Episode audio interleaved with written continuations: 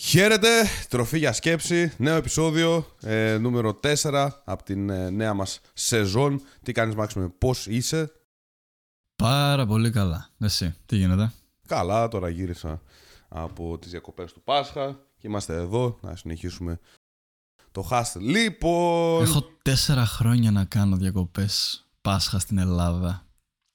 Ξέρεις, το μόνο που μου λείπει είναι... Δεν τρώω αρνί, αλλά η φάση με το αρνί. Ναι, ναι, ναι, ναι, ναι. Ναι, ισχύει, ισχύει. Λοιπόν, σήμερα λοιπόν θέλω να μιλήσουμε για ένα θέμα. Θέλουμε βασικά να μιλήσουμε για ένα θέμα. Το πώς να παίρνεις πάντα σωστές αποφάσεις. Ακριβώς. και προφανώς τώρα ο, ο κάθε άνθρωπος με τουλάχιστον ένα brain cell σκέφτεται. Μα πώς γίνεται να παίρνω πάντα σωστές αποφάσεις; Ακριβώς. Δεν γίνεται. Και αυτό είναι το point του επεισοδίου σήμερα. Ότι δεν μπορείς να παίρνεις πάντα σωστές αποφάσεις, αλλά μπορείς να τις κάνεις εσύ να φανούν σαν σωστές αποφάσεις μετά. Δηλαδή δεν έχει να κάνει με το τι επιλογές θα κάνεις πριν, έχει να κάνει περισσότερο με το τι επιλογές θα κάνεις μετά την απόφαση. Okay. Ακριβώς. Είναι, είναι να κάνεις... Πρέπει να καταλαβαίνεις ότι όταν παίρνεις μια απόφαση, τα δεδομένα που έχεις εκείνη τη στιγμή θα καθορίσουν το πού θα πάει αυτή η απόφαση. Το αν θα είναι σωστή ή λάθος θα το μάθεις σε εισαγωγικά πολύ μετέπειτα, αλλά και απ' την άλλη, τι είναι λάθος απόφαση, ενώ γιατί είναι λάθος απόφαση κάτι. Ε, βασιζόταν το λάθος σε εξωτερικούς ή εσωτερικούς παράγοντες. Και ακόμα και αν μετά από καιρό συνειδητοποιήσει ότι ίσως πήρα σε εισαγωγικά πάντα μια λάθος απόφαση, ήταν όντως λάθος ή μήπως σου δίδαξε κάποια πράγματα που στο μέλλον θα σε βοηθήσουν να πάρεις πιο σωστές αποφάσεις.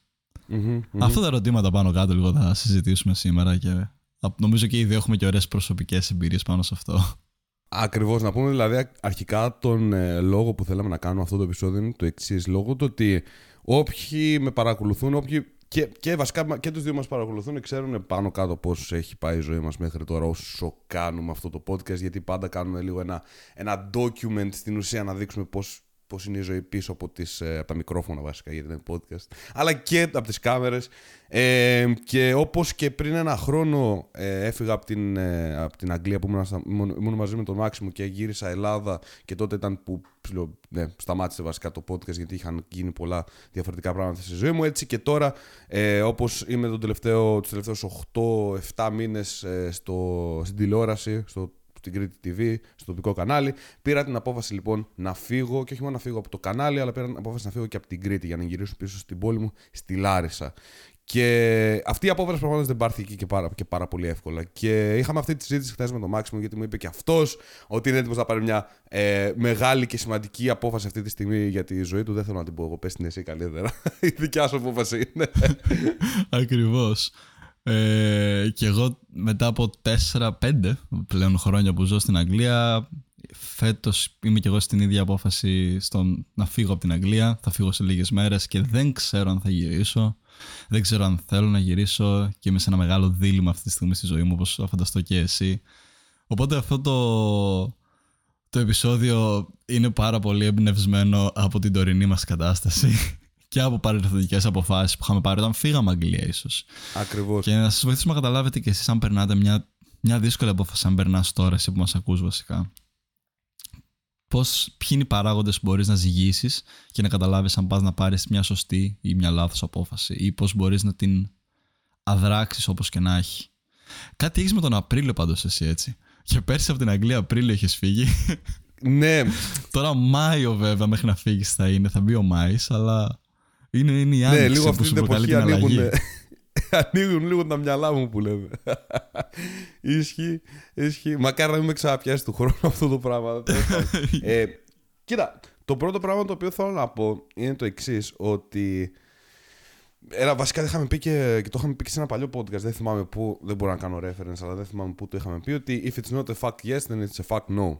Ναι. Και που ότι όταν κάτι σκέφτεσαι ότι ε, μήπως το ένα, ε, μήπως το άλλο, ε, μήπως το άλλο. Ε, ωραία, μάλλον δεν, δεν αξίζει να το κάνεις. Αλλά σε, αν ακούς μια πρόταση, okay, ακούς, σκέφτεσαι το πώς θα νιώθεις αν πάρεις αυτή την απόφαση κτλ. Και, και, και, και λες, fuck yeah, ξέρω, θα είναι καλή. Ε, πώς να το πω, καλή. Ε, θα είναι ωραίο να ζω σε αυτή τη φάση την οποία θα ζω με αυτή την απόφαση την οποία παίρνω τότε όλα τα από γύρω τα οποία θα σε κρατάνε πίσω δεν αξίζουν. Γιατί, γιατί αρχικά η αρχική απόφαση η οποία θες να πάρεις είναι ένα fuck yeah και είναι για σένα. Άρα Ναι. θέλω λίγο να κάνουμε focus στο, στο fuck yeah. Πότε μπορεί να μην είναι fuck yeah μια απόφαση η οποία παίρνεις; Μια απόφαση η οποία παίρνεις που είναι εμπνευσμένη, όχι εμπνευσμένη, ε, influenced, ότι σε έχουν ε, οι άλλοι ε, από κάποιους άλλους. Δηλαδή μια απόφαση που δεν πήρες εσύ, αλλά πήραν κάποιοι άλλοι για εσένα. Π.χ. γονείς, ε, τύπου να πας να σπουδάσεις στο συγκεκριμένο πανεπιστήμιο, γιατί και εγώ είχα πάει και πρέπει να γίνεις σαν εμένα. Ε, είτε μπορεί να είναι μια απόφαση για μια δουλειά που ξέρεις, επειδή βγάζεις, θα βγάζεις περισσότερα χρήματα, που το ακούω πάρα πολύ συχνά, ότι α, να πάω στο εξωτερικό γιατί θα βγάζω 2.500 χιλιάρικα το μήνα. Και όντως όλοι μου λένε ότι είναι «Ω, πόσο καλά θα είσαι με 2.500 χιλιάρικα ευρώ το μήνα. Ενώ στην Ελλάδα ξέρω εγώ είσαι με 800 ή 900 και Klein Mind, αλλά δεν ξέρω κτλ. κτλ. Εσύ τι θέλεις να κάνεις; Εδώ αρχίζει και παίζει λίγο το ότι, ωραία, οι άλλοι σου λένε ναι, 2.500 χιλιάρικα, ναι, πήγαινε πάρα τα ξέρω εγώ σε μια άλλη χώρα, θα είσαι τέλεια. Γιατί οι άλλοι δεν, δεν ζουν όπως εσύ, δεν ξέρουν πώς ζεις και πώς σκέφτεσαι. Άρα είναι fuck yeah. Ακριβώς. και παρόλα αυτά όμως, ακόμα και το να φύγεις σε μια άλλη χώρα για τα περισσότερα λεφτά και, και, και πάλι είναι δύσκολη απόφαση γιατί νομίζω αυτό που περιλαμβάνει και στη δικιά μας περίπτωση αλλά και σε κάθε περίπτωση της αποφάσεις εκτός από το fuck yeah είναι ο φόβος του αγνώστου επίσης. Κάτι που δυσκολεύει τους ανθρώπους να πάρουν απόφαση είναι αυτό ότι όταν ζει σε μια κατάσταση, π.χ. ζει στην Ελλάδα με πολύ λίγα λεφτά σκέφτεσαι να φύγεις στο εξωτερικό και δεν νιώθεις fuck yeah τελείως την απόφαση, αλλά θέλεις να το κάνεις. Ίσως ο λόγος που δεν νιώθεις και fuck yeah 100% είναι ότι φοβάσαι το άγνωστο. Δηλαδή, ίσως μέσα σου είναι fuck yeah, αλλά είσαι κάπως. ναι, αλλά. Ε, Και εκεί πώς θα είναι τα πράγματα; Οπότε από τη μία οπτική είναι καλό να το κατανοήσεις αυτό ότι ό,τι αλλαγή και αν πάει να γίνει στη ζωή μας στην αρχή υπάρχει ένα ρίσκο, στην αρχή υπάρχει ένας φόβος, μας βγάζει από την καθημερινότητα, μας βγάζει από αυτά που ήδη ξέρουμε, τα data σήμερα.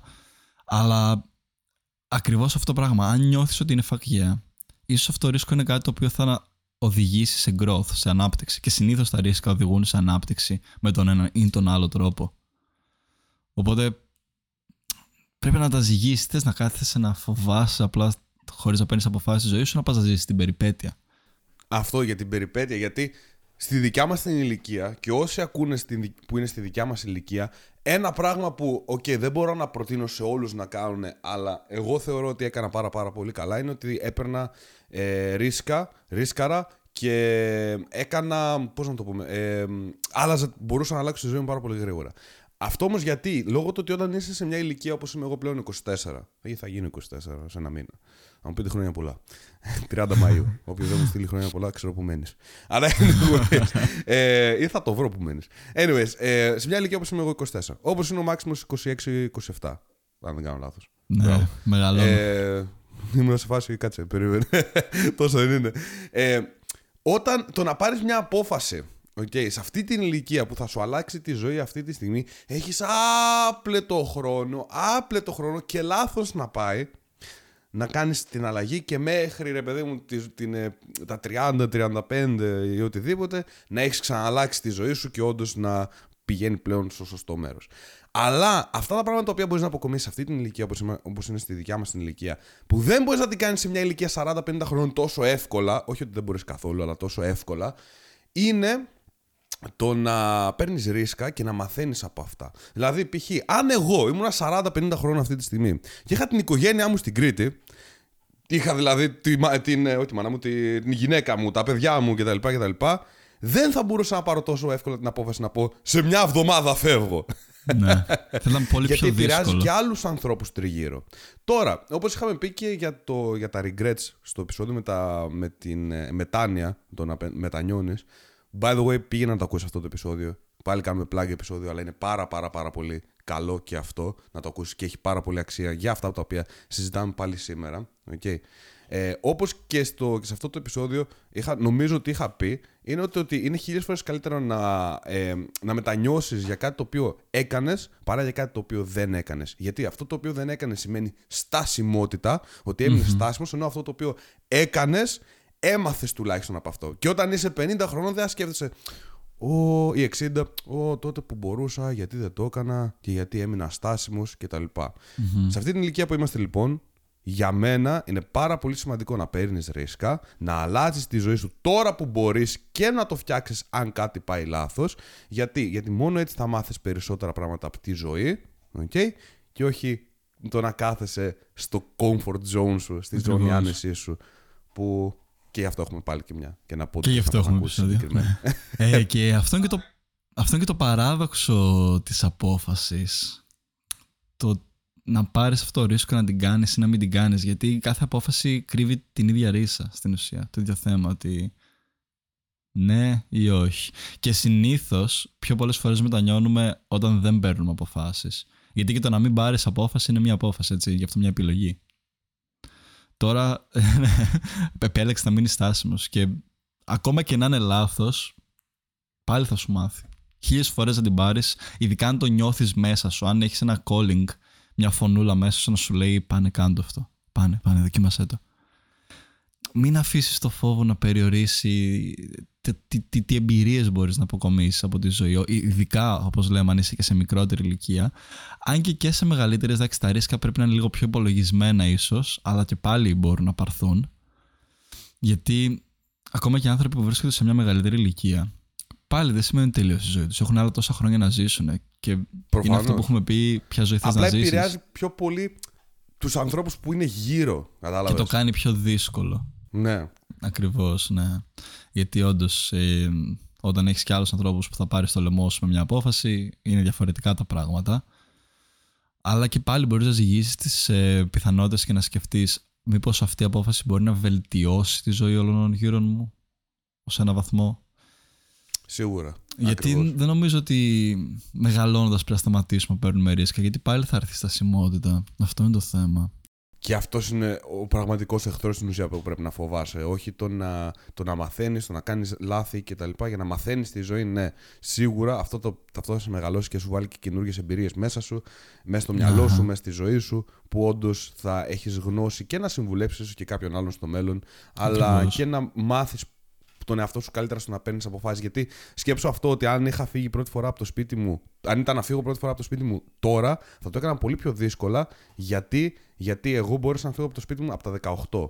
Okay. Ενώ έκανα, πήρα αυτό το ρίσκο να φύγω από το σπίτι μου στα 18, να φύγω να, να πάω να σπουδάσω Αγγλία, έμαθα πιο γρήγορα το να είμαι OK με τις δύσκολες, quote unquote δύσκολες ε, καταστάσεις άβολες καταστάσεις και γρήγορες αλλαγές. Γι' αυτό κιόλας πολλές φορές που μιλάω κιόλας με κάποιον ε, που μου λέει Μα πώς γίνεται να φεύγεις τόσο γρήγορα, μα το ένα, μα το άλλο. Είναι ακριβώς γι' αυτό το λόγο. Γιατί δεν νιώθω το ίδιο, το ίδιο βάρος με το πώς ένιωθα πολλά, πολύ καιρό πριν. Okay, δηλαδή στα 18. Πώς ε, έπαιρνα αποφάσεις τότε με το πώς παίρνω αποφάσεις τώρα είναι πολύ διαφορετικό. Και αυτό όμως γιατί, γιατί έμαθα να είμαι πιο, ε, πιο ok με το να παίρνω αποφάσεις. Νομίζω και μέσα μου και ναι. σωματικά, το πώς νιώθω δηλαδή, αλλά και εγκεφαλικά, το τι σκέφτομαι με αυτό. Ε, ένα πράγμα που θέλω να καταλάβουμε βέβαια στο, στη λήψη αποφάσεων και για να μην έχεις αυτά τα regrets μετά, δηλαδή να μην νιώθεις άσχημα με την απόφαση την οποία πήρες, είναι πάντα να μπορείς να καταλαβαίνεις το από πίσω. Το mindfulness στην ουσία να είσαι mindful στην ουσία στις αποφάσεις οποίες παίρνεις. Πώς στην ουσία φαίνεται αυτό, Φαίνεται με το ότι αυτή η απόφαση η οποία πάω να πάρω αυτή τη στιγμή, από πού έρχεται, Έρχεται από μια κατάσταση φόβου, okay, ή από μια κατάσταση, ή μια κατάσταση έλλειψης ή μια κατάσταση αυθονίας. Οι αποφάσεις που παίρνεις λόγω φόβου, δηλαδή τύπου ε, να μην το κάνω, να μην πάω σε αυτή την καλύτερη δουλειά, σε αυτή την καλύτερη πόλη, σε αυτή, σε αυτή την καλύτερη σχέση, σε αυτό το καλύτερο οτιδήποτε κι αν είναι, γιατί φοβάμαι την αλλαγή. Okay. Αν δηλαδή βρίσκεις αυτή τη στιγμή τον εαυτό σου να λέει αυτό το πράγμα, μάντεψε, αλλά σε λίγα χρόνια θα το μετανιώσεις. Γιατί; Γιατί σε λίγα χρόνια ο φόβος δεν θα είναι τόσο πολύ παράγοντας. Ή θα λες, Μα δεν έκανα αυτό γιατί απλά φοβόμουν. Πόσες φορές το έχουμε πει αυτό. Μα δεν πήγα να μιλήσω σε αυτή την κοπέλα γιατί απλά φοβόμουν. Γιατί είναι ένα συνέστημα της στιγμής ο φόβος. Νομίζω, νομίζω πάντως εκτός από αυτό, κάτι που είπες και πριν, ότι τώρα είμαι OK με αυτό. Ε, δεν είναι μόνο ότι έχεις μετριάσει περισσότερο την επιλογή σου. Είναι ότι ένα πάρα πολύ σημαντικό κομμάτι είναι ότι θεωρώ πως είσαι πάρα πολύ ok πλέον στο να κάνεις λάθος. Στο να πεις ότι ok ήταν λάθος αυτή η επιλογή. Και να live with it. Deal with it and live with it. Γιατί λάθη γίνονται στη ζωή συνέχεια, έτσι. Λάθος επιλογές θα πάρεις. Όλοι παίρνουμε.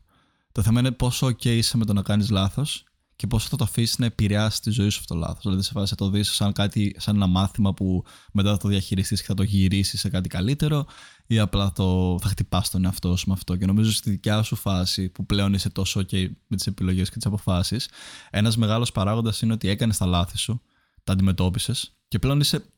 ξέρεις κάτι, στα αρχίδια μου μπορώ να ξανακάνω άλλο ένα λάθος. Και είναι αυτό, που, είναι αυτό που λέγαμε και στην αρχή, ότι ότι ξέρεις ότι ακόμα και λάθος να είναι. Δηλαδή, πάω εκεί ξέρω εγώ, και κάτι που γίνεται πολύ λάθος. Okay, θα βρω τον τρόπο okay, να το κάνω να είναι τελικά σωστό. Ακριβώς. Θα, θα προσπαθήσεις να βρεις την. Το, όχι το θετικό απαραίτητα, αλλά το, το gain. Το παραγωγικό. Το παραγωγικό, ναι, σε κάθε κατάσταση. Όπως αυτό το επεισόδιο που είχαμε κάνει και τότε με την καραντίνα που μιλούσαμε, ότι αρκετοί άνθρωποι είδαν την καραντίνα σαν κάτι αντιπαραγωγικό, κακό κτλ. Και, και άλλοι όπως και εμείς χτίσαμε το business μας, το podcast αυτό περισσότερο πάνω στην καραντίνα. Βρήκαμε, αδράξαμε το χρόνο. Πάρα πολλοί άνθρωποι ξέρω που διαβάσανε και μάθανε ένα skill και μόλις τελείωσε η καραντίνα δουλεύαν πάνω σε αυτό το skill. Ακριβώς. Είναι ανάλογα πώς το εκμεταλλεύεσαι στην κάθε κατάσταση, γιατί δεν υπάρχει πραγματικά αρνητική κατάσταση. Ό,τι και να γίνει, κάτι θα έχεις να κερδίσεις, κάτι θα έχεις να μάθεις από αυτό. Ε, μια, δεν ξέρω αν είναι απαραίτητα συμβουλή ή ε, να μοιραστώ τη σκέψη, να το θέσω έτσι πάνω σε αυτό, είναι το πώς βλέπεις τη ζωή. Ένας πιστεύω παράγοντας που επηρεάζει πάρα πολλούς ανθρώπους και εμένα με, με επηρεάζει στο παρελθόν, δηλαδή μιλάω και εμπειρικά σε αυτό, είναι το πόσο σοβαρά παίρνεις τη ζωή. Είναι ένα quote που μου αρέσει που λέει Μην παίρνεις τη ζωή τόσο στα σοβαρά. Αλλά όχι από την άποψη γράψτε όλα στα αρχίδια σου και μην κάνεις τίποτα ή χαχαχαχουχου. Καμία σχέση. Απλά το να αντιληφθείς ότι μην παίρνεις τον εαυτό σου τόσο στα σοβαρά. Γιατί όταν το βλέπεις όλο. Ναι, καταλαβαίνω. Ναι, ότι αυτή η απόφαση πω, πω θα είναι αυτή που θα μου αλλάξει όλη τη ζωή και εγώ μετά τι θα κάνω και δράμα και ου, ξέρω εγώ, κλάμα και, και κα, Τι καταλήγεις να κάνεις όταν το κάνουν αυτό οι άνθρωποι; Ζουν στο μυαλό τους. Δεν το ζουν. Δεν παίρνουν την απόφαση, δεν επιλέγουν να ζήσουν στο παρόν, στο τώρα. Ζουν σε μελλοντικά πιθανά σενάρια με βάση παρελθοντικά τραύματα, εμπειρίες, οτιδήποτε και εγκλωβίζεσαι μέσα στο μυαλό σου αντί να πας να το ζήσεις, αντί να απλά να τη ζήσεις την απόφαση. Και σκέψου, είναι πολύ σημαντικό αυτό το οποίο είπες, ότι το μέλλον το οποίο βλέπεις δεν είναι σχεδόν ποτέ αυτό το οποίο πραγματικά γίνεται. Διότι ναι. αν βλέπεις το μέλλον, φίλε, στείλε μου μήνυμα να μου πεις πόσο θα βγει το Real Barcelona. Okay, πραγματικά να πάω να το παίξω στοίχημα. Ακριβώς. Αλλά πέρα από αυτό, okay, το, το, το πώς βλέπουμε το μέλλον, εμείς οι κοινοί άνθρωποι που δεν είμαστε medium σαν εσένα, που είσαι medium και βλέπεις πώς θα πάει η ζωή σου για κάποιο πολύ περίεργο λόγο. Εμείς λοιπόν, λοιπόν οι κοινοί άνθρωποι, ε, το, το πώς βλέπουμε το μέλλον έχει να κάνει πάρα πολύ με το πώς ήταν το παρελθόν. Αν οποιαδήποτε, σε οποιαδήποτε φάση έχεις πάει και έχεις αποτύχει, για παράδειγμα, okay, δηλαδή λες, θα βγω εξωτερικό, θα κάνω κάτι και απέτυχες και γύρισες πίσω Ελλάδα και νιώθεις αποτυχημένος. Πάλι δεν θα σε έλεγα ότι είσαι επιτυχημένος γιατί βγήκες, έκανες κάτι, οπότε μπράβο σου που κάτι έκανες. Είτε έκανες κάτι άλλο, ξέρω εγώ και πάλι απέτυχε κτλ. Η επόμενη απόφαση η οποία θα πάρεις δεν είναι ότι ξέρεις σίγουρα θα πάει λάθος, αλλά σκεπτόμενος ότι η προηγούμενη πήγε λάθος, θα σκεφτείς ότι μάλλον και στο μέλλον θα πάει λάθος. Γιατί; Γιατί προσπαθείς να κάνεις fill in the gap. Όταν το μυαλό μας δηλαδή έχει ένα gap, έχει ένα, ε, ένα κενό, okay, προσπαθεί λόγω επιβίωσης να το γεμίσει. Γιατί αν δεν είχαμε αυτή την ανάγκη και ξέραμε ότι, ξέρεις τι, έρχεται ένας λύκος, κάθε φορά που έρχεται ένας λύκος με τρώει το χέρι και εγώ πονάω, αν δεν προσπαθούσε από μόνο το μυαλό να δει ότι, oh, λύκος, oh, θα ξαναγίνει αυτό το πράγμα που είχε γίνει παλιά, θα καθόμαστε και να μας έτρωγε και να μας έτρωγε και να μας έτρωγε. Άρα στην ουσία μας βοηθάει και λίγο να, βλέπ, να προσπαθούμε να δούμε λίγο το μέλλον, απλά να καταλαβαίνουμε ότι αυτή τη στιγμή δεν είναι ότι φοβάσαι έναν λύκο. Δεν είναι ότι όντως θα έρθει ένας λύκος και λες ότι όντως δεν θα πάρω αυτή την απόφαση να μείνω, π.χ. να φύγω γιατί θα μου φάει το χέρι. Ότι δεν θα σου φάει κανένας το χέρι, δεν θα σου φάει κανένας το κεφάλι. Τίποτα απολύτως. Okay. Το μυαλό σου προσπαθεί να κάνει αυτό το fill in the gap, να γεμίσει το κενό που έχεις πληροφοριακά, το κενό των πληροφοριών που έχεις για το μέλλον, αλλά αυτό δεν είναι πάντα η αλήθεια. Και σκέψω ότι αυτό το πράγμα που κάνουν οι περισσότεροι άνθρωποι, και το είχα πει νομίζω και σε ένα βίντεο, όχι νομίζω, το είχα πει όντως και σε ένα βίντεο στο TikTok, Ε, το οποίο δεν πήγε καλά. Γιατί δεν, δεν βλέπεις το TikTok; Αλλά δεν καλύτερα δεν έχει πάνε πάρα καλά πολύ αξία συνήθως. αυτό το οποίο είπα. Το έχω είναι ότι προσέξει. αυτό ότι οι άνθρωποι okay, παρομοιάζουν παρε- παρελθοντικές- παρελθοντικά γεγονότα και κάνουν ένα projection στο μέλλον, δηλαδή και- κοιτάνε στο μέλλον με το τι είχε γίνει με βάση το παρελθόν. Και π.χ. αν είχες μια εμπειρία. Και όχι μόνο αυτό, γενικοποιούν βασικά και όλες τις εμπειρίες τους σαν αρνητικές. Τι εννοώ με αυτό δηλαδή, ότι αν ε, σε έχει δαγκώσει ένα σκυλί στο παρελθόν, δεν μισείς και φοβάσαι μόνο το συγκεκριμένο σκυλί, ή ακόμα καλύτερα το συγκεκριμένο, τη συγκεκριμένη ράτσα, φοβάσαι όλα τα σκύλια. Βλέπεις ένα τσιουάουα, ξέρω εγώ, που είναι τέτοιο και, και λες, Ω, θα με φάει. Μα πώς! Πώς! Γιατί το μυαλό σου γενικοποιεί την εμπειρία αυτή την οποία είχες. Ακριβώς. Και επίσης πήγε αυτό που είπες πριν, και για με το σκυλί. Δεν σημαίνει ότι επειδή σε δάγκωσε ένα σκυλί, όλα τα σκυλιά θα σε δαγκώσουν και θα σου κάνουν κακό κτλ. Έτσι. Αλλά ζούμε τόσο πολύ με βάση το παρελθόν στο μέλλον, που δεν, κα- δεν συνειδητοποιείς το πιο απλό πράγμα. Έτσι. Αν έχεις ζήσει ήδη μια εμπειρία, όπως το να βγεις στο εξωτερικό, ξέρω εγώ, και να, να μην πετύχουν πολύ καλά τα πράγματα, δεν συνειδητοποιείς ότι αν ξανακάνεις την ίδια εμπειρία με βάση τα παλιά πράγματα που έμαθες, πιο υπολογισμένα, τα πράγματα θα πάνε πολύ καλύτερα. Δες το πάρα πολύ απλά στα video games, έτσι. Όποιοι έχετε παίξει video games, τώρα αυτό το παράδειγμα, θα σηκωθείτε όρθιοι και θα χτυπάτε παλαμάκια όπου και αν βρίσκεστε. Κάντε Όταν έπαιζες ένα video game, έτσι, και έμπαινες να αντιμετωπίσεις τον boss για πρώτη φορά, πόσες πιθανότητες να κερδίσεις. Ειδικά αν παίζει σε ένα ε, decent level, έτσι, όχι αν μπει στο beginner, εντάξει, άμα είσαι από αυτούς, κλείσει το podcast αυτό που ακούς. Α, άμα Α, παίζεις να ένα κλείσω τώρα δύσκολο το level. podcast εννοείς; Ε; Εγώ παίζω στο normal. Η αλήθεια. Ε, το normal, εντάξει, το δέχομαι, ρε παιδί μου. Εντάξει, Δεν σου λέω οκ. πες με τη μία στο impossible, αλλά αυτοί που παίζουν ξέρεις, στο level 1, ρε παιδί. Είναι τι παίζει στο level 1. Εντάξει, κοροϊδία είναι. το μόνο που το δίνω και λόγο είναι να θες να δεις πώς είναι το παιχνίδι. Αλλά ναι, την πρώτη φορά πας να αντιμετωπίσεις ένα boss στο παιχνίδι, έτσι. Θα χάσει. Τη δεύτερη θα ξαναχάσει, αλλά θα μάθει κάτι περισσότερο. Μετά θα μάθει ένα περισσότερο tactic, δεύτερη τακτική, τρίτη τακτική, τέταρτη τακτική κάποιε φορέ. Το πέρασε. Όταν αυτό το πράγμα έρχεται στη ζωή σου, γιατί στο πρώτο attempt που χάνει, λε είμαι για τον Μπούτσο και κλείνει το βίντεο παιχνίδι. Αυτό. Είναι... Γιατί. Τα, τα video games παρόλο που έχουν κάποια αρνητικά πράγματα, που είναι για άλλο επεισόδιο, έχουν ένα πάρα πολύ θετικό ότι σου μαθαίνουν πάρα πολλά πράγματα για τη ζωή. Ε, Και σαν gamer από μικρός, όσο μεγαλώνω, τόσο βλέπω κάποια correlations μεταξύ video games και ζωής, τι συσχετήσει που υπάρχουν εκεί πέρα. Το level up, για παράδειγμα, τα, τα boss fight, το ότι άμα πηγαίνει σε μέρη που είναι πιο δύσκολα, σημαίνει ότι αναπτύσσεσαι, ενώ όσο μένεις στα εύκολα δεν προχωράει το παιχνίδι, μένει ακίνητο. Έχουν πάρα πολλά correlations. Γιατί, γιατί όμως όταν αυτό γίνεται στη ζωή σου, ενώ το έχεις μάθει, το κάνεις στο video game σου, δεν το κάνεις στη ζωή σου. Γιατί, Ε, Γιατί στα- είναι, στα το τραύματα βλέπουν και στο σαν μυαλό. διαφορετικό context. Η- Ναι. Η αλήθεια είναι, αλλά δεν είναι. Όντως, δεν είναι. Ε, και είναι Γιατί πάρα παίρνουν πολύ, πάρα σωστό πολύ αυτό σοβαρά το- κιόλας το τι, τι θα γίνει. Νομίζουν ότι μία απόφαση, νομίζω ότι αυτή η απόφαση που πήρες τώρα θα καθορίσει την πορεία όλη της ζωής σου. Όχι, θα καθορίσει την πορεία μέχρι τις επόμενες απόφασεις που θα μπορεί να ανατραπεί. Και σίγουρα υπάρχουν αποφάσεις που είναι πιο καθοριστικές, όπως το να μετακομίσεις σε άλλη χώρα, έτσι. Αλλά και πάλι δεν σημαίνει ότι αυτό ήταν. Άμα έγινε το Ακριβώς. λάθος, τελείωσε. Πάντα, πάντα παίζει ρόλο πάντα και η επόμενη απόφαση η οποία θα πάρεις. Σκέψου δηλαδή αυτό, ότι μπορεί πάλι να μας ακούει κάποιος, γιατί αυτό ακούω σαν τη μεγαλύτερη απόφαση η οποία δεν ξέρει ο κόσμος να κάνει. Είναι αυτό ότι α, να πάω σε αυτή την καινούργια δουλειά που έχει περισσότερα χρήματα ή να μείνω σε αυτή που είναι ξέρω εγώ, καλύτερη γιατί την ξέρω κτλ. κτλ. Ε, είτε κάτι παρόμοιο να φύγω να βγω στο εξωτερικό ή να πάω σε μια καινούργια πόλη, είτε οτιδήποτε μπορεί να σκέφτεται ο καθένας. Ε, αν πάρεις αυτή την απόφαση και πεις, Ωραία, πήρα αυτή την απόφαση, μου είπαν όλοι ότι είναι σωστή, τέλεια, πάω εκεί και πας εκεί και πραγματικά τον παίζεις okay, στη δουλειά, δεν κάνεις τίποτα πραγματικά. Ε, η απόφαση δηλαδή η επόμενη είναι να μην κάνω τίποτα. Μάντεψε, όσο και καλή να ήταν η πρώτη απόφαση που ήταν φύγε για το εξωτερικό, φύγε για την καινούργια δουλειά, φύγε από την πόλη αυτή που μένεις και πήγαινε κάπου αλλού κτλ. Αν η επόμενη απόφασή σου είναι να κάτσεις να μην κάνεις τίποτα, λογικό δεν είναι ρε, εσύ να ε, σε διώξουν και να. Απλά έχεις χάσει χρόνο, έχεις χάσει χρήμα, έχεις χάσει και Ακριβώς. το πώς νιώθεις καλά. Άρα πάντα, πάντα, μα πάντα θα, θα μένεις συνέχεια στο να παίρνεις αποφάσεις. Να παίρνεις αποφάσεις, να παίρνεις decision making. Και γι' αυτό πρέπει να γίνεις καλός στην ουσία στο decision making σου. Και δεν γίνεσαι καλός στο decision making σου, ε, στο, δηλαδή στο πώς παίρνεις αποφάσεις, με το να μην παίρνεις αποφάσεις, να μην κάνεις, να μην βγαίνεις έξω στο άγνωστο κτλ. κτλ.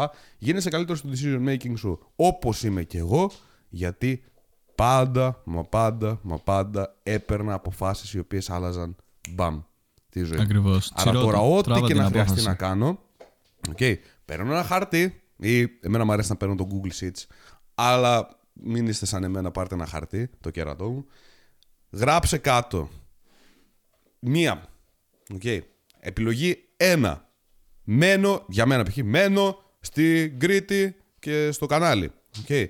Θετικά. Αυτό, αυτό, αυτό, αυτό, αυτό. Αρνητικά. Αυτό, αυτό, αυτό, αυτό, αυτό. Μμ, τα βλέπεις, μμ, τι ωραία. Okay. Καλό. Μετά γράψτε επιλογή 2. Okay. Θετικά. Αυτό, αυτό. Τα οποία βλέπεις τώρα ότι μπορείς να πάρεις. Δεν είναι όμως σίγουρα. Δηλαδή, α- άσε λίγο και το benefit of the doubt. Ότι Αυτό ε, ακριβώς. μπορεί, και να μην, μπορεί να μην είναι ακριβώς αυτά τα θετικά, αλλά μπορεί να υπάρχουν και άλλα καινούργια τα οποία αν τα ψάξω εκεί θα τα βρω. Οκ. Αυτό. Τα θετικά με το benefit of the doubt στο, γρα- στο τέλος, γράψε benefit of the doubt. Okay, ότι μπορεί να είναι και περισσότερα, μπορεί να είναι και λιγότερα. Και δεξιά στα αρνητικά, okay, γράψε πάλι μπλα μπλα μπλα μπλα μπλα μπλα. Ποια μπορεί να είναι τα αρνητικά, πάλι όμως με το benefit of the doubt, ότι μπορεί να μην είναι αυτό το οποίο ε, όντως σκέφτεσαι. Και συγκρινέ τα. Συγκρινέ τα. Ζεις τις Εκεί, επιλογές όταν, σου. έχεις πλέον, όταν τα έχεις μπροστά σου και τα βλέπεις, ξέρεις ποιοι παράγοντες δεν παίζουν ρόλο; Ότι θα πεθάνεις. Γιατί πολλές φορές νομίζουμε ότι αν πάρουμε μια λάθος απόφαση, ότι θα πεθάνουμε. Αλλά όταν πας και τα γράφεις λογικά πλέον στο χαρτί και βγάζεις αυτά τα. τα βγάζεις τους φόβους σου από το υποσυνείδητο, γιατί το υποσυνείδητο σου να ξέρεις δεν είναι αυτά που σκέφτεσαι. Δηλαδή, άμα σου πω ότι αυτή τη στιγμή παίρνεις θε να πάρεις μια απόφαση και σκέφτεσαι ότι θα πεθάνεις. Συνειδητά μου λες όχι, αλλά το υποσυνείδητό σου το φοβάται αυτό, να το ξέρεις. Άρα, αν, τα, βα- αν βάλεις κάτω το τι σκέφτεσαι συνειδητά και κάνεις μια συνειδητή πλέον απόφαση, okay, θα δεις ότι αυτά τα οποία σκεφτόσουν, αυτά τα οποία φοβόσουν, αυτά τα οποία ε, έλεγες, Α, τώρα το ένα, τώρα το άλλο, ότι είναι πολύ πολύ πιο λογικά και θα μπορείς πιο ελεύθερα και πιο καθαρά να πάρεις μια απόφαση. Γιατί; Γιατί πλέον δεν παίζει ρόλο το υποσυνείδητό σου, παίζει μόνο ρόλο το συνειδητό σου. Το οποίο έχει και την περισσότερη λογική. Εκείνη τη στιγμή τουλάχιστον. Οπότε, ναι. Do that. Κάτι επίσης πάνω στο ίδιο πράγμα ε, που θα ήθελα να θίξω πριν τους αφήσουμε για το σημερινό επεισόδιο είναι το κομμάτι των προσδοκιών και δεν θα πούμε πολλά γιατί σε αυτό μπορεί να γίνει και ολόκληρο επεισόδιο Ναι, ναι, ε, ναι. το, ναι. το τι, πώς απογοητεύουν οι προσδοκίες σου αλλά πάρα πολλές φορές αυτό που λες κάθεσαι γράφεις κάτω τις επιλογές σου ζυγίζεις με τη λογική και λίγο το συνέστημα επιλέγεις αυτό που θες να επιλέξεις συνήθως αυτό που φοβάσαι περισσότερο και ο λόγος που όταν θα πάρεις την επιλογή θα σε εισαγωγικά απογοητευτείς από την επιλογή θα λες ίσως ήταν κακή επιλογή αυτό που θέλω να σε ρωτήσω πραγματικά ήταν ήταν κακή η επιλογή ή ήταν κακή επιλογή με βάση τις προσδοκίες που είχες για αυτή την επιλογή; Με βάση δηλαδή το, τα σενάρια που έτρεχε στο μυαλό σου πριν καν πάρεις την επιλογή. Είναι ωραίο να κάνουμε visualize λίγο, αλλά όταν θες να πάρεις μια επιλογή, κάνε visualize το πώς φαντάζεσαι να μπορεί να είναι η ζωή σου μέσα σε αυτή την επιλογή. Δηλαδή όταν θα γράφεις αυτά εδώ που είπε και ο George μόλις στις επιλογές σου, ότι έχεις ε, συν πλην αυτό, συν πλην αυτό, εκτός από τη- το λογικό πλαίσιο που είναι τα συν πλην, κάτι που θα συμβούλευα εγώ να κάνεις είναι οραματίσου μία μέρα στη ζωή σου στο ένα σενάριο και οραματίσου μια μέρα στη ζωή σου στο δεύτερο σενάριο. Αλλά όπως και να έχει, μην παντρευτείς τον οραματισμό σου. Οραματίσου για να κάνεις manifest, αυτό που λέμε, να τη φέρεις αυτή τη ζωή στο υπαρκτό. Γιατί άμα οραματιστείς το τι θες να γίνει, μετά ξέρεις τι σενάρια και τι βήματα θα πάρεις στην κάθε επιλογή για να το φέρεις στην πραγματικότητα. Παρ' όλα αυτά, μην αφήσεις τις προσδοκίες σου και τα σενάρια που τρέχεις να σε εγκλωβίσουν από το παρόν. Πάρ την επιλογή και ζεις την κάθε μέρα. Ζει στο παρόν, εξερεύνησε την επιλογή και μην πας να δεις μια ταινία που έχεις ήδη δει. Γιατί αρκετοί άνθρωποι λένε: OK, αυτή η επιλογή θα μου οδηγήσει σε αυτό το αποτέλεσμα. Δεν οραματίζονται τη μέρα τους, γιατί άλλο είναι ο οραματισμός της μέρας, άλλο είναι το να τρέχω σενάριο στο μυαλό μου, για να τα διευκρινίσουμε λίγο αυτά. Είναι δύο διαφορετικά πράγματα. OK, okay, τρέχεις 10 σενάρια στο μυαλό σου, παίρνεις μια επιλογή, ένα μήνα μετά, ούτε καν δίνεις πολύ καιρό έτσι. Ένα μήνα μετά δεν πάνε τα πράγματα όπως περίμενες να πάνε τέλεια. Δηλαδή, πήγα σε, ένα, σε καινούργια δουλειά και περίμενα μέσα σε ένα μήνα να είμαι ο VIP της δουλειάς μου. Δεν πήγε αυτό καλά. Απογοητεύεσαι. Απογοητεύτηκες από τη δουλειά ή από τις προσδοκίες όμως. Αυτή είναι η πορεία. Συνήθως οι άνθρωποι, είτε είναι σε σχέσεις, είτε είναι στο fitness, ξεκινάνε το fitness, το weight loss, να χάσουν κιλά, στον ένα μήνα γιατί απογοητεύονται. Όχι, δεν πήγε καλά το σώμα τους. Γιατί περιμένουν να θα χάσουν 50 κιλά, ξέρω εγώ, σε 4 εβδομάδες. Μπράβο, Με ναι, τις ναι, σχέσεις ναι, το ναι. ίδιο. Βλέπουν έναν άνθρωπο και ερωτεύονται τις προσδοκίες τους. Δεν, δεν βλέπουν την πραγματικότητα. Με τη δουλειά, με την καριέρα μας, με τη ζωή μας. Μένουμε τόσο πολύ εγκλωβισμένοι στις προσδοκίες μας που δεν βλέπουμε την πραγματικότητα και δυστυχώς αυτό μας παίρνει και από το παρόν. Δεν ζούμε τη στιγμή, δεν ζούμε στο παρόν, δεν ζούμε στην αλήθεια που βρίσκεται τώρα γύρω μας. Ζούμε σε όλα τα σενάρια που τρέχουμε στο μυαλό μας. Άμα αποδεσμευτείς με κάποιο τρόπο από αυτό, θέλει προσπάθεια, το ξέρω, είναι πιο εύκολο να το λέμε εμείς τώρα για να, να γίνει. Αν καταφέρεις να αποδεσμευτείς λίγο από τις προσδοκίες σου, θα δεις πόσο πιο όμορφη θα γίνει η ζωή σου, γιατί θα βλέπεις το reality, το τι υπάρχει μπροστά στα μάτια σου. Και οι επιλογές θα είναι λίγο πιο εύκολες γιατί θα βλέπεις την αλήθεια. Δεν θα τρέχεις τους φόβους, δεν θα τρέχεις τις προσδοκίες και το τι μπορεί να γίνει, δεν θα απογοητεύεσαι γρήγορα, θα μάθεις να είσαι λίγο πιο υπομονετικό και όλα αυτά. Ακριβώς. Drop the mic. Drop the mic. Νομίζω Ή, ότι θα γίνει ε, ατάκα μας τώρα σε αυτό το, σε δεν αυτό το ξέρω. season. Ε, εσύ τι θα έλεγες για το τελευταία ερώτηση, θα σου κάνω και κλείνουμε. Ε, για αυτό που έλεγε η, η Zendaya στο Spider-Man, που έλεγε Expect disappointment, you'll never be disappointed. Ναι. Δεν ξέρω. Ε, κοίτα, επειδή μου αρέσει πάρα πολύ η στοική φιλοσοφία, αυτό είναι και ένα practice μέσα στη στοική. Το να περιμένεις το χειρότερο, αλλά όχι από την άποψη να το περιμένεις full ότι θα γίνει, να τρέξεις το χειρότερο σενάριο στο μυαλό σου. Ναι, ναι, να είσαι μην το ok αποφεύγεις στην με ουσία. το... Ακριβώς. Να είσαι OK με το να γίνει το χειρότερο σενάριο. So expect disappointment, να περιμένεις την απογοήτευση και μετά απλά να μπεις σε αυτό. Μμμ.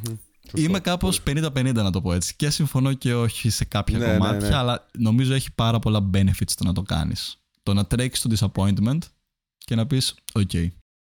Ναι, είμαι ok και με, το να, ξέρεις, και με την άσχημη φάση του είμαι ok και με την καλή του φάση είμαι ok, γιατί ξέρεις, μόνο και μόνο που θα το ζήσω, αυτό είναι το νόημα. Ε, πάνω σε αυτό το ίδιο που λες, έχω κι άλλο ένα, μια παρένθεση να βάλω. Ότι όταν θέλουμε να επιλέξουμε κάτι στη ζωή μας, π.χ. για τη δουλειά σου θες να επιλέξεις κάτι, το τι θες να κάνεις. Μια πάρα πολύ δύσκολη απόφαση, νομίζω, σε αρκετούς ανθρώπους είναι αν έχω επιλέξει σωστή δουλειά στη ζωή μου, καριέρα, αν αυτή η δουλειά που κάνω είναι πραγματικά αυτό που θέλω, μπλα μπλα μπλα. Ε, και αρκετές συμβουλές πάνε στο σκέψου να έχεις πετύχει ξέρω, εγώ, σε αυτή τη δουλειά, δες το δρόμο, τις δυσκολίες και όλα τα σχετικά. Για μένα το ακριβώς αντίθετο σενάριο είναι πιο σημαντικό. Να σου πω την αλήθεια. Το να δεις, αν δεν πετύχω ποτέ σε αυτό που κάνω, θα μ' άρεσε να το κάνω. Θα το Αυτό είναι συνέχιζα. που το είχαμε πει στο επεισόδιο με τους στόχους, με το πώς να βρεις το στόχο σου. Η αλήθεια είναι. Ακριβώς. Το, δεν το είχαμε αναφέρει και εκεί. Να πας Και να είναι ακούσεις. το ίδιο και με την απόφαση. Έχεις Αν ακούσει. αυτή η απόφαση που πάρω οδηγήσει στην απόλυτη αποτυχία, θα είμαι OK με αυτό γιατί θα με οδηγήσει στο να είμαι χαρούμενος παρόλα αυτά με αυτή την απόφαση ως ένα βαθμό, έτσι. Ναι, ναι, ναι. Ακριβώς. Είναι πάρα πολύ σημαντικό αυτό. Και Ναι. να πας να ακούσεις το επεισόδιο με τους στόχους. Βοηθάει πάρα πολύ. Αξίζει. Ακριβώς.